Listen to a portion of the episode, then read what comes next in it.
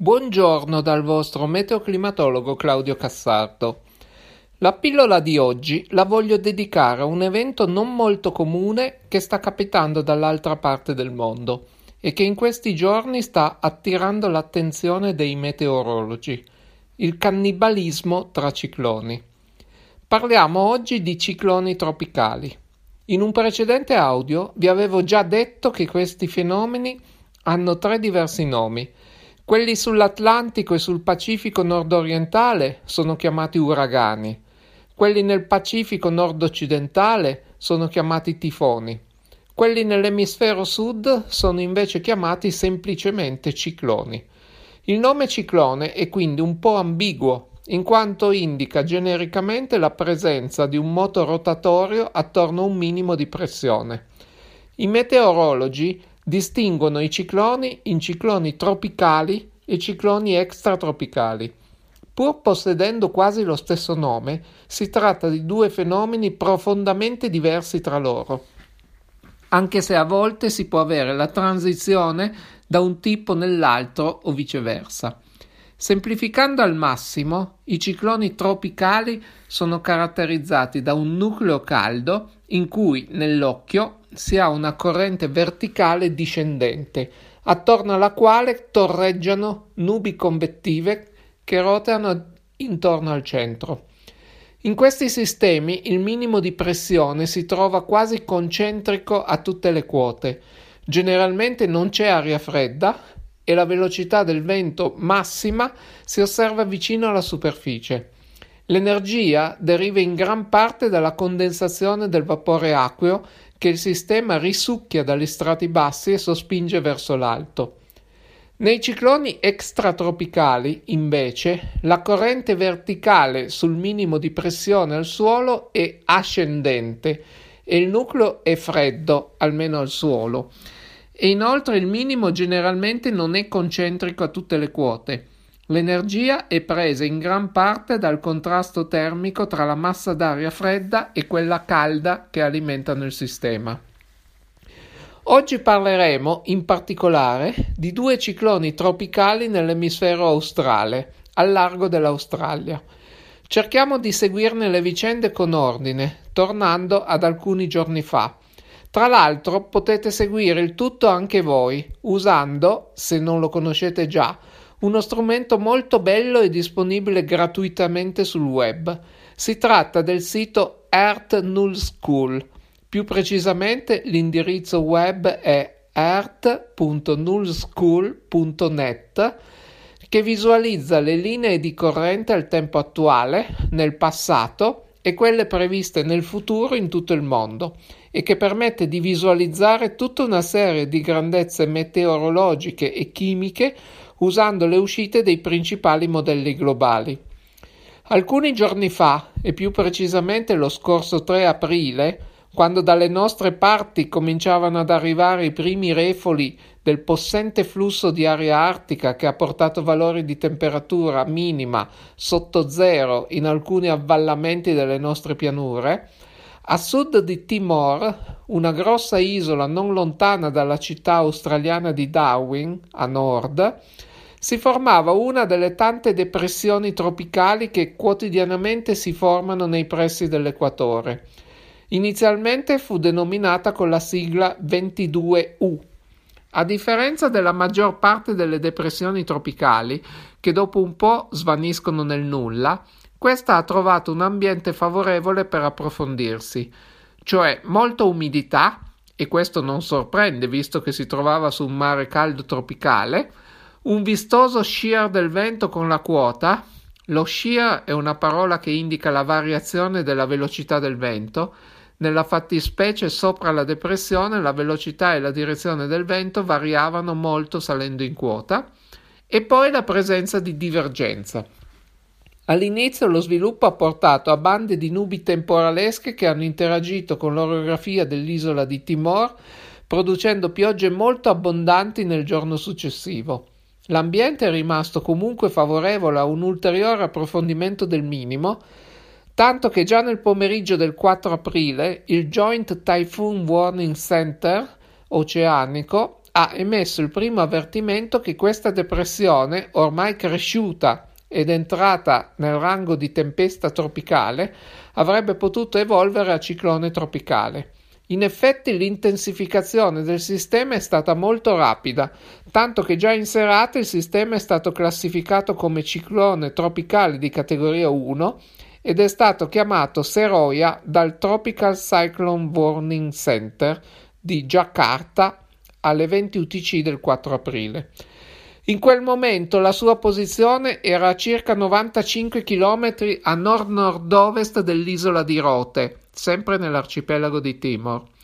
Seroia è divenuto un ciclone tropicale di categoria 2 un giorno dopo, con venti di oltre 100 km all'ora, mediati sui 10 minuti, e un minimo centrale di 982 ettopascal e da allora ha iniziato un moto lentissimo, quasi stazionario, verso ovest-sud-ovest, in direzione Australia. Nel frattempo, in realtà a partire addirittura da un giorno prima, cioè il 2 aprile, un'altra depressione tropicale si era formata vicino all'isola di Natale, a sud di Giava e Sumatra. Essa è stata classificata come depressione tropicale 23U e ha iniziato a muoversi lentamente verso sud-sud-est. Nella giornata del 7 aprile, i due sistemi, cioè il ciclone tropicale Seroia e la depressione tropicale 23U, più debole, si trovavano relativamente vicini e a circa metà strada tra le loro posizioni iniziali e la costa nord-occidentale dell'Australia. Da notare che nel frattempo, a causa dell'interazione con i flussi locali, Seroia era andato indebolendosi fino alla sua quasi declassificazione in tempesta tropicale nella giornata del 7 aprile, pur rimanendo un pochino più intenso di 23U. Dal giorno successivo, l'8 aprile, i due sistemi hanno iniziato a interagire fra di loro, seguendo la classica teoria dell'effetto Fujiwara di cui parleremo tra breve, e l'interazione inizialmente ha portato all'indebolimento di entrambi i sistemi. In realtà, per la depressione 23U, l'indebolimento ha comportato una compattazione che ha in realtà intensificato il sistema. Il risultato è stato che il sistema ha ridotto le sue dimensioni ma ha aumentato la velocità dei suoi venti superficiali, tanto che nella serata dell'8 aprile è stata rac- riclassificata in ciclone tropicale di categoria 1 ed è stata chiamata Odette. Nel frattempo Seroia vivacchiava mantenendo la categoria 1. Così, all'alba del 9 aprile, due cicloni tropicali molto vicini tra loro ed entrambi di categoria 1, tra cui Seroia era il più grande, si trovavano al largo delle coste dell'estremità nord-occidentale dell'Australia. Ma a quel punto sono iniziate le conseguenze dell'effetto Fujiwara. Di che cosa si tratta esattamente? Di una teoria sviluppata da Sakuhei Fujiwara, meteorologo giapponese vissuto a cavallo del 1900, che descrisse nel 1921 l'interazione di due vortici ciclonici vicini, non necessariamente tropicali, che si muovono l'uno verso l'altro, oppure in cui l'uno gira attorno all'altro, culminando nella loro fusione. Secondo la teoria di Fujiwara, originariamente sviluppata su vortici in acqua, l'interazione binaria dei cicloni può rafforzare il ciclone più grande. Generalmente i cicloni extratropicali hanno interazioni binarie quando si trovano a una distanza di non oltre 2000 km l'uno dall'altro, mentre per i cicloni tropicali, che in genere sono più piccoli, L'interazione binaria avviene quando sono vicini non più di 1400 km tra loro. In ogni caso, quando i due cicloni si avvicinano, i loro centri iniziano a girare l'uno attorno all'altro in modo ciclonico, cioè in senso antiorario nell'emisfero settentrionale e in senso orario nell'emisfero meridionale e quando sono molto vicini iniziano a confluire attorno al nuovo centro di rotazione fondendosi tra loro. Se uno dei due ha dimensioni maggiori è il più piccolo che inizia a ruotare attorno al più grande e poi viene risucchiato. E questo è proprio quello che è successo a Odette, che ha iniziato a ruotare attorno a Seroia. La rotazione è partita con i due sistemi posti, nell'analogia dell'orologio, alle ore 2.40, cioè Odette sui 40 minuti e Seroia tra le 2 e le 3. Questo la mattina del 9 aprile. E poi è proseguita. Odette ha iniziato a ruotare in senso orario. Quando la disposizione era quella delle ore 8 e 10, cioè Seroia sulle ore 8 e Odette sui 10 minuti, sempre nei pressi dell'angolo nord-occidentale dell'Australia, la mattina del 10 aprile, Odette è stata completamente assorbita da Seroia. L'operazione ha ringalluzzito Seroia, che già dal pomeriggio del 9 aprile aveva aumentato la sua intensità fino a raggiungere di nuovo la categoria 2.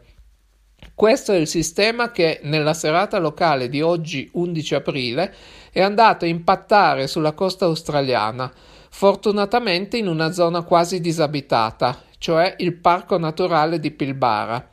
Va detto che quasi una settimana fa l'Australian Bureau of Meteorology ha diramato un'allerta per arrivo potenziale di ciclone tropicale, consigliando ai turisti di rimanere allerta e di prepararsi a evacuare la zona. L'incertezza all'epoca era abbastanza alta proprio perché l'effetto Fujiwara impediva una previsione accurata del punto di impatto del ciclone risultante. Per chi ama umanizzare la vita di questi sistemi, due considerazioni. Qualcuno ha parlato di cannibalismo tra cicloni e ha chiamato Seroia il ciclone cannibale. In realtà non è morto nessuno. O per meglio dire, vittime purtroppo ce ne sono state, in quanto Seroia, nella prima parte della sua vita, a Timor, ha lasciato dietro di sé molti danni, moltissimi sfollati e una quarantina di vittime, e altrettante ne ha lasciate nelle altre isole indonesiane colpite più o meno direttamente. Purtroppo gli incontri ravvicinati con i cicloni tropicali non sono quasi mai indolori. Poi altri hanno paragonato i cicloni all'esempio della mantide religiosa, in cui dopo l'accoppiamento la femmina mangia il maschio, ma in questo caso è stata la femmina odetta ad essere cannibalizzata da Seroia, a cui, lo confesso, nella mia ignoranza linguistica non so assegnare un genere. Ma non ne importa. Se qualcuno iniziasse a considerare male il ciclone cannibale Seroia, può consolarsi comunque guardando le previsioni. Naturalmente, trattandosi di previsioni, quella che sto delineando è un'evoluzione possibile e magari quando l'audio sarà pubblicato sarà stata diversa. Tuttavia, dopo aver toccato terra, Seroia continuerà il suo percorso indebolendosi enormemente, visto che un ciclone tropicale vive di vapore acqueo e il suo percorso su terraferma lo porta a transitare su un deserto. Ci sono due possibilità. La prima è che semplicemente il ciclone scompaia, morendo letteralmente di sete, perché non trova più vapore acqueo. La seconda invece lo vedrebbe sopravvivere, perché comunque il suo percorso su terraferma verso sud-sud-est potrebbe riportarlo sull'oceano con ancora un minimo di vorticità. Insomma, in questa seconda ipotesi Seroia sopravviverebbe, pur trattandosi di un oggetto che ormai del suo passato tropicale conserverebbe solo il nucleo di, a- di aria calda e la vorticità residua. Rimarrebbe così una debole depressione post-tropicale che in teoria potrebbe rinvicorirsi una volta arrivata sul mare. Ma in realtà non sarà così, perché se anche sopravvivesse, nei suoi pressi transiterà un grosso ciclone extratropicale, già oggi presente al largo dell'Australia sud-occidentale, in lento moto verso est, che se lo troverebbe proprio sulla traiettoria. E quindi potrebbe verificarsi un altro effetto Fujiwara, stavolta tra un bel ciclone extratropicale e il debole residuo dell'ex ciclone tropicale Seroia, che non avrebbe quindi scampo. In entrambi i casi, quindi, Seroia svanirà, come del resto succede a ogni sistema di pressione, alta o bassa che sia, dopo un certo tempo. Bene, spero che questa storia vi sia piaciuta e vi consenta di guardare con un occhio diverso alle vicende dell'atmosfera. Non a caso si dice che Tyndall abbia definito l'atmosfera come la fabbrica delle meraviglie, cosa che probabilmente ho già ricordato in qualche audio, e in effetti l'evoluzione dei sistemi che quotidianamente l'atmosfera ci mostra ha veramente qualcosa di magico. Oggi abbiamo ricostruito la storia dei due sistemi Seroia e Odetta. Tra l'altro colgo l'occasione per ringraziare alcuni meteorologi, tra cui il bravissimo Lorenzo Catania per alcuni spunti, ma in realtà di storie simili ce ne sono praticamente sempre, quasi tutti i giorni, da qualche parte nel mondo. In fondo, anche l'irruzione di aria artica che ha flagellato le nostre coltivazioni, da un punto di vista prettamente meteorologico, è un evento di rara bellezza, anche artistica. Basti pensare alle immagini delle nubi e anche alle immagini viste da satellite. Ma di queste e di altre vicende magari ne parleremo un'altra volta. Direi quindi che anche per oggi è arrivata l'ora di salutarci e di darci appuntamento alla prossima pillola.